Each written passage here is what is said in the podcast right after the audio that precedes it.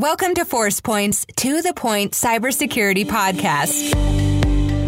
Each week, join Eric Trexler and Arika Pierce to explore the latest in government cybersecurity news and trending topics. Always covered in 15 minutes or less. Now, let's get to the point. Hi, this is episode nine of To the Point Cybersecurity. This is Arika Pierce, and I'm joined by my co-host Eric Trexler. Hi, Eric. Hi, Arika. How you doing this week? Great Monday. Yes, and we are actually we're, we're now really coasting through our episodes, uh, getting ready. This is nine and soon hitting ten. So glad for all of the listeners that have been um, joining us each each and every week.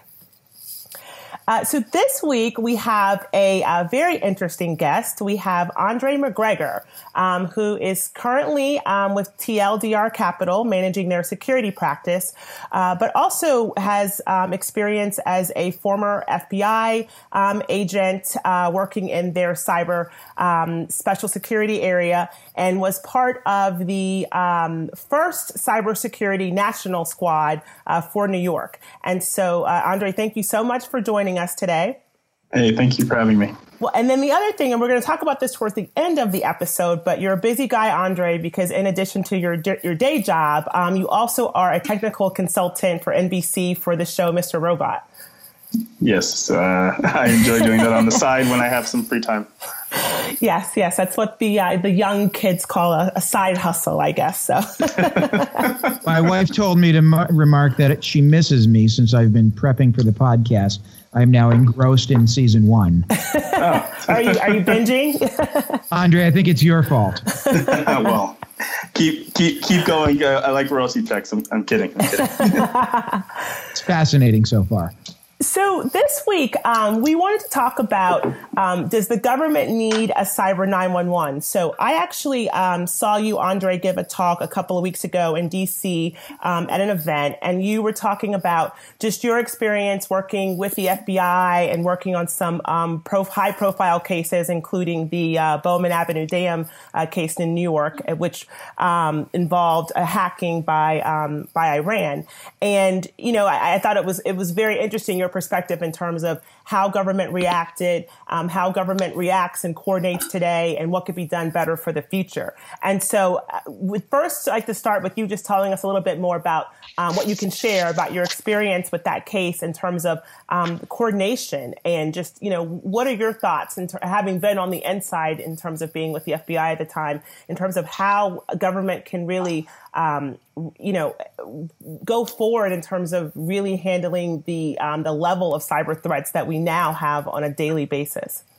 Sure. Um, well, let me start off by saying first that I've I've watched the government mature uh, over you know a, ten year period from 2009 2010 when we had our first big multinational response for a cyber attack and no one knew what to do. There was coordination issues. There was you know, multiple agencies on site that were fighting each other. Uh, collection issues on on evidence. It was it was uh, very very uh, difficult to to manage a case when you have so many agencies jockeying for sort of the lead position. And then fast forward to an event like the the Bowman Dam, and, and there have been many others beyond that. But you you you start to learn that you know not not only that certain agencies have capabilities that need to be brought to bear, but also you learn the people that you go to. And so, you know, one of the things that uh, uh, FEMA likes to say is you, you, you, don't exchange business cards at the disaster site. You should obviously uh, get to know people beforehand so that when a disaster happens, you're not spending the time doing introductions and trying to see whether or not you trust them or not. Uh, so with a, with a case like that, I already sort of knew who to reach out to, and they knew how to reach out to me, and it was it was good coordination, which was which was great, and glad that it was a, a case whereby there wasn't uh, potential for a lot of damage. Uh, it wasn't a, a, Hoover Dam or something similar to that. It was much much smaller than it. But really, it showed the you know the maturity of where the government's going. Uh, sadly, that's just kind of what you see on the federal side. And if you look at something like Atlanta, that's uh, almost reminded me of 2009, mm-hmm. uh, where you see, you know, just government uh, inefficiencies or, or confusion. Uh, you know, it, it, was actually probably the worst nightmare that you could think for a local government to have from a cyber perspective. How did you? How, how did you get to know your counterparts prior to the Bowman Avenue Dam incident? I'm proactive. I, I, I, used to have a supervisor that told me if there was one word to describe me, it would be tenacious. uh, I, I, always wanted to to learn more and keep moving things forward, and as a result, I I reached across you know sort of boundaries to to my peers and other agencies. I mean, it's sort of what you hope when you know reaching across the aisle, you find someone on the other end that wants to actually you know work with you, and there there are those people. So at DHS, you know, I had counterparts there that over time, you know, they could give me something, I could give them something, and, and we'd be able to work together on it. Mainly because it wasn't about accolades; it was about the mission. You know, so moving away from, you know, is it best for the FBI or is it best for you know the nation or humanity to do this and so once you sort of remove the idea of credit which i think is hard to do sometimes as humans um, and you just decide that it's important to just get the job done because it's the right thing to do um, that's that's when kind of real work happens. But you almost explained it as if we as a nation have come a long way and we're much more much better integrated than we used to be. The way you describe Bowman Dam, though, is really you reached out, you build those relationships. How do we do that at scale? I mean, are we doing that at scale? So, I mean, you know, I, I, I, I have you know mentors, and I remember one one of my mentors, who was a high level.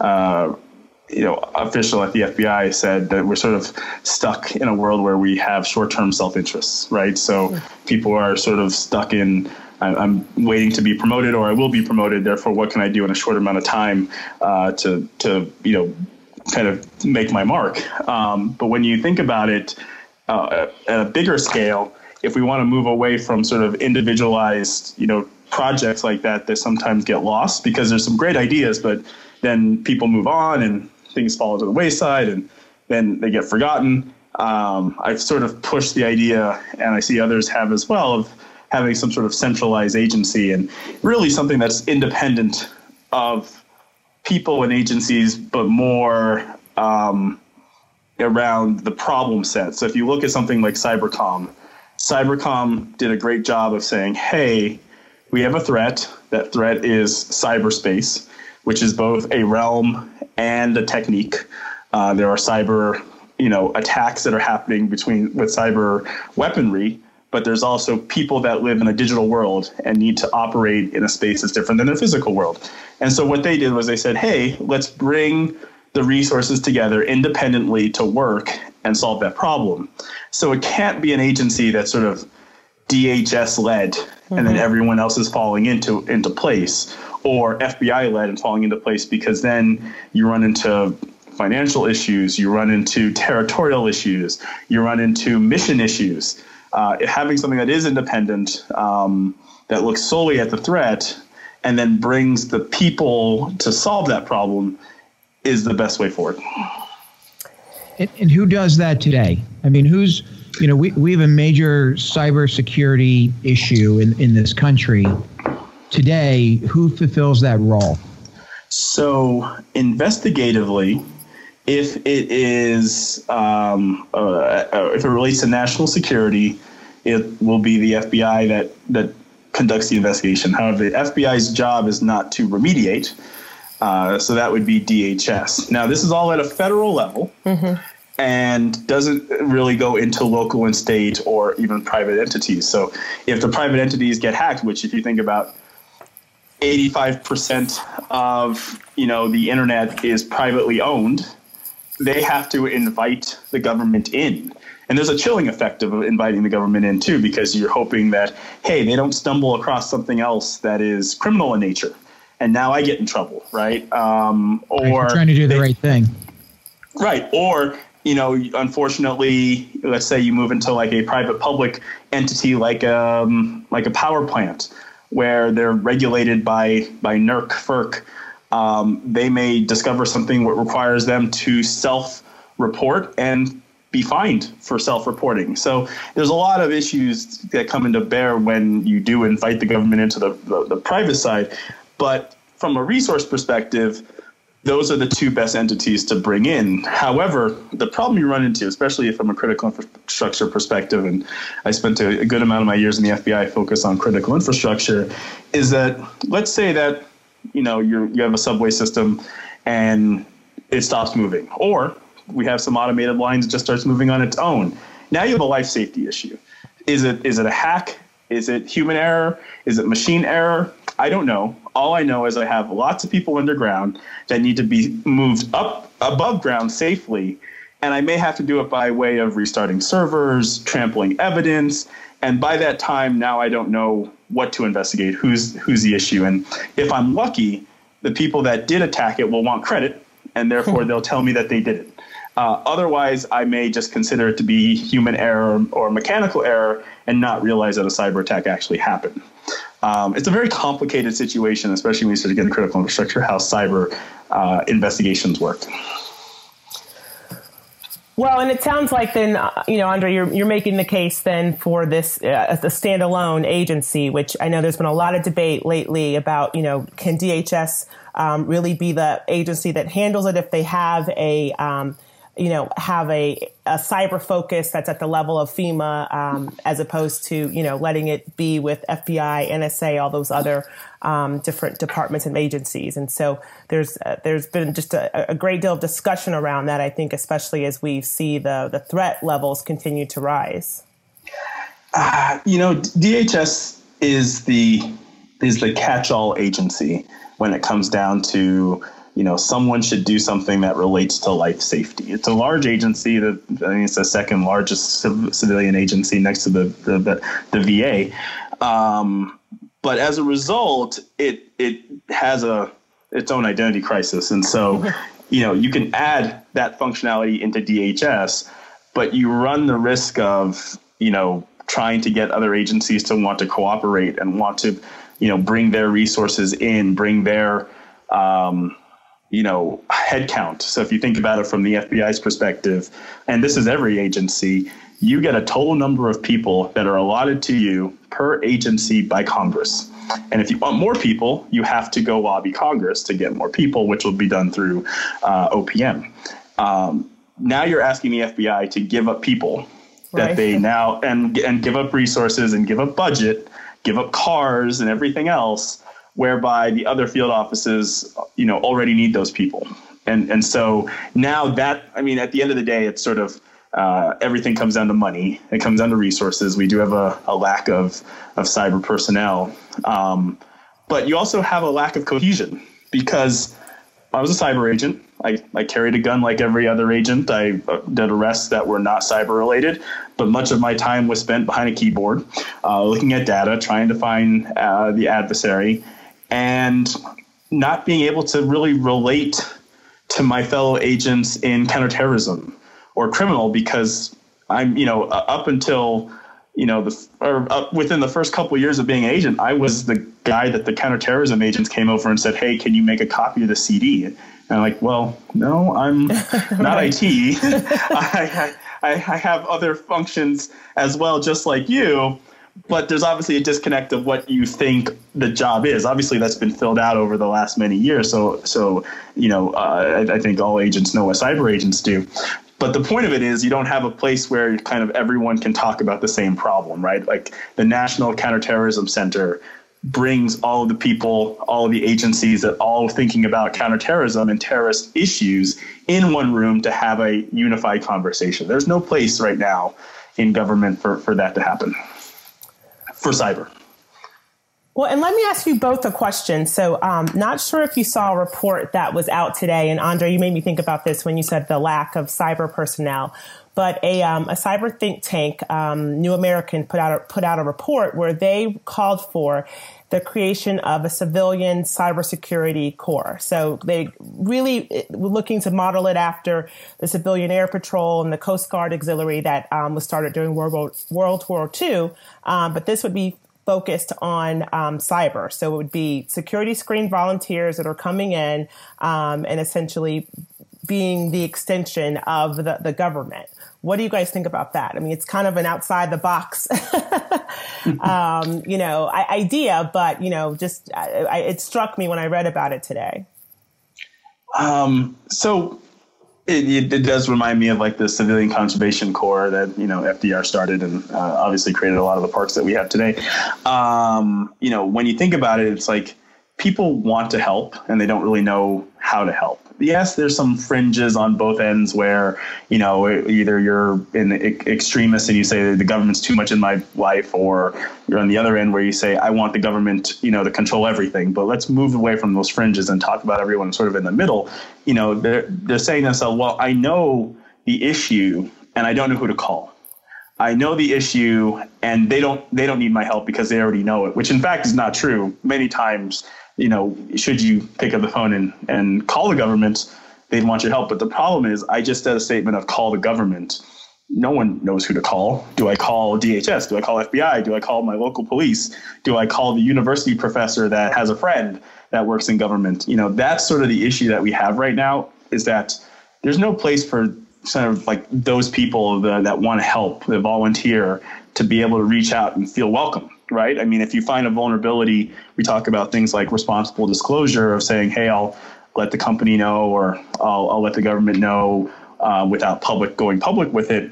But the fear still exists that if I let them know about it, I might get arrested because I stumbled upon a vulnerability that allowed me to have access into a system. And by law, I may actually be breaking it, breaking the system. And so, um, that is a great idea. I just think that we suffer from a communication problem in government, which is how do we allow people to feel like they can call and support? And if so, who do they call and who will actually pick up the phone on the other end?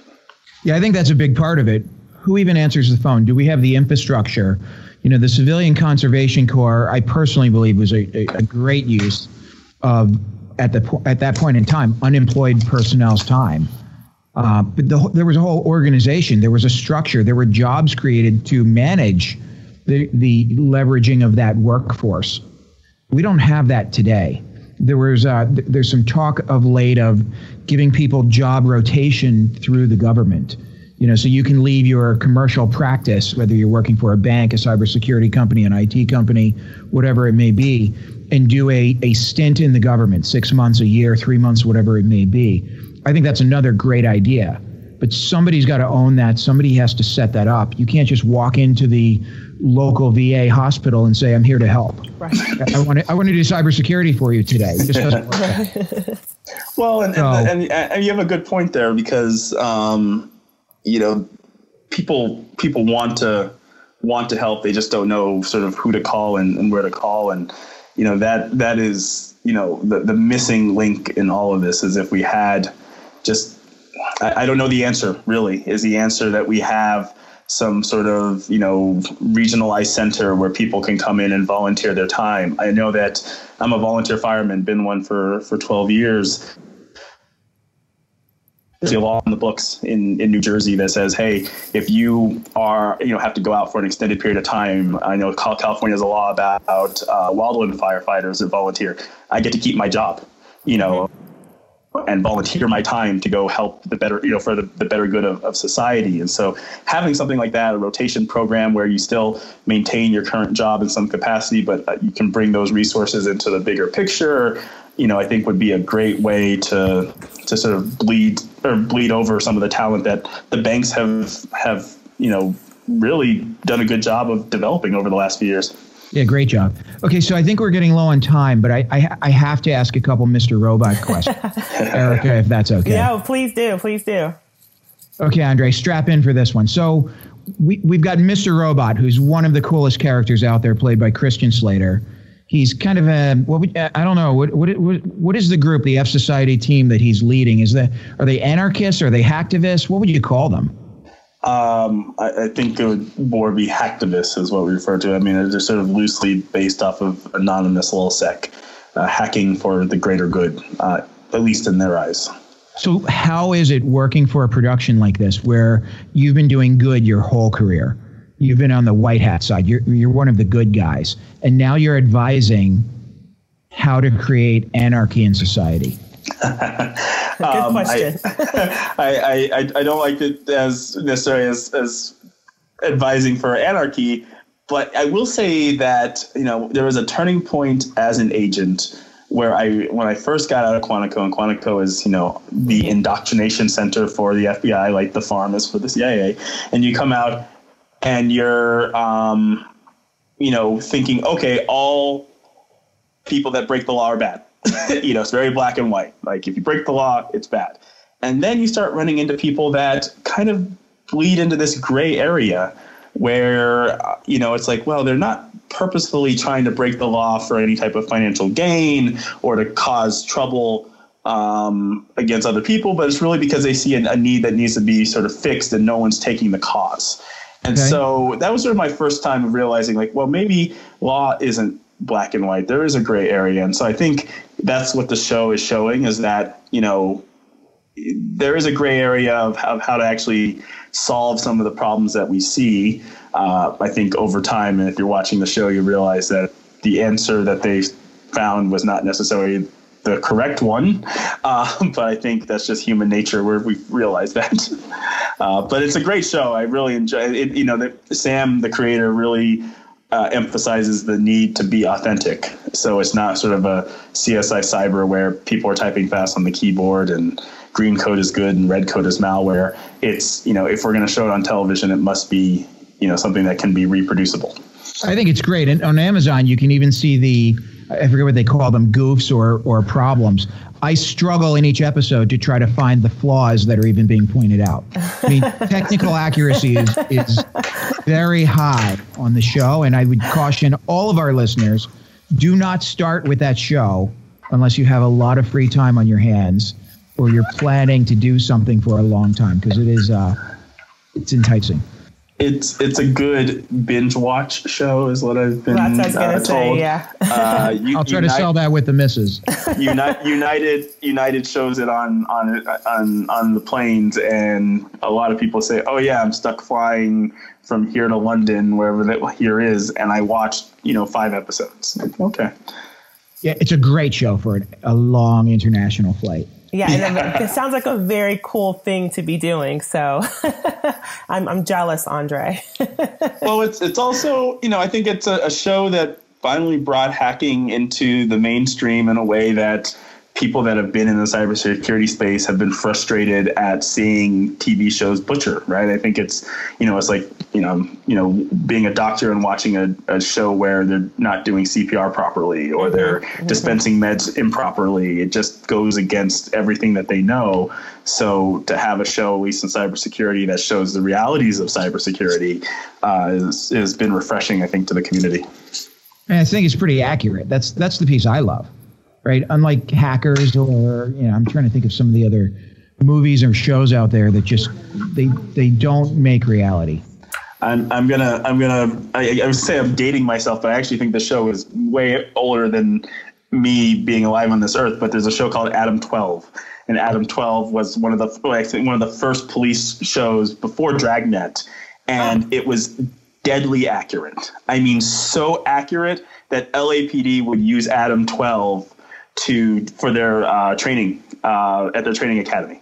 Then actually show police officers how they should be acting through a wow. TV show, uh, and that's what we're seeing with Mr. Robot. Is you know a lot of companies are saying, hey, you want to understand how hacking works, you want to understand why we give these policies and why we tell you to do X, Y, and Z for security's sake watch this show or watch this episode and you'll see about social engineering. You'll see about rooting uh, an android phone. You'll see about you know the reasons why you need to protect your card access um, uh, id things like that. The show is is that avenue for them to be able to show legitimacy for the work that is kind of hard to show on you know to talk about every day. And i think we even see some of the societal challenges that employees struggle with, that individual mm-hmm. humans human struggle part. with. You know, doing good, bad. Where is that that line? It's not black or white. Where do you draw the line in your job? Right, and I mean that's uh, you know, uh, like I said, the show as uh, as you get closer and closer to to season four, we, we try to solve that. but, so I won't give anything away because season four is actively being worked on uh, as we speak. But I, I will tell you to tune in. Well, we, we encourage all of our, our, our listeners to uh, to binge watch one through three, so they'll be ready for season four. So, thank you, Andre. Uh, this was been this has been fun. I, I like that we were able to talk about a range of topics with you. So, we appreciate your time today. No, thank you, and glad to be on, and hopefully can do it again. That'd be great. Season two, here I come. yes, Eric's available for some consultancy as well. thanks. Thanks, Andre. We appreciate your time. And thanks to all of our listeners who uh, tuned in this week to To the Point Cybersecurity. Thank you. Bye bye. Thanks for joining us on the To the Point Cybersecurity Podcast, brought to you by ForcePoint. For more information and show notes from today's episode, please visit www.forcepoint.com slash gov podcast. And don't forget to subscribe and leave a review on iTunes or the Google Play Store.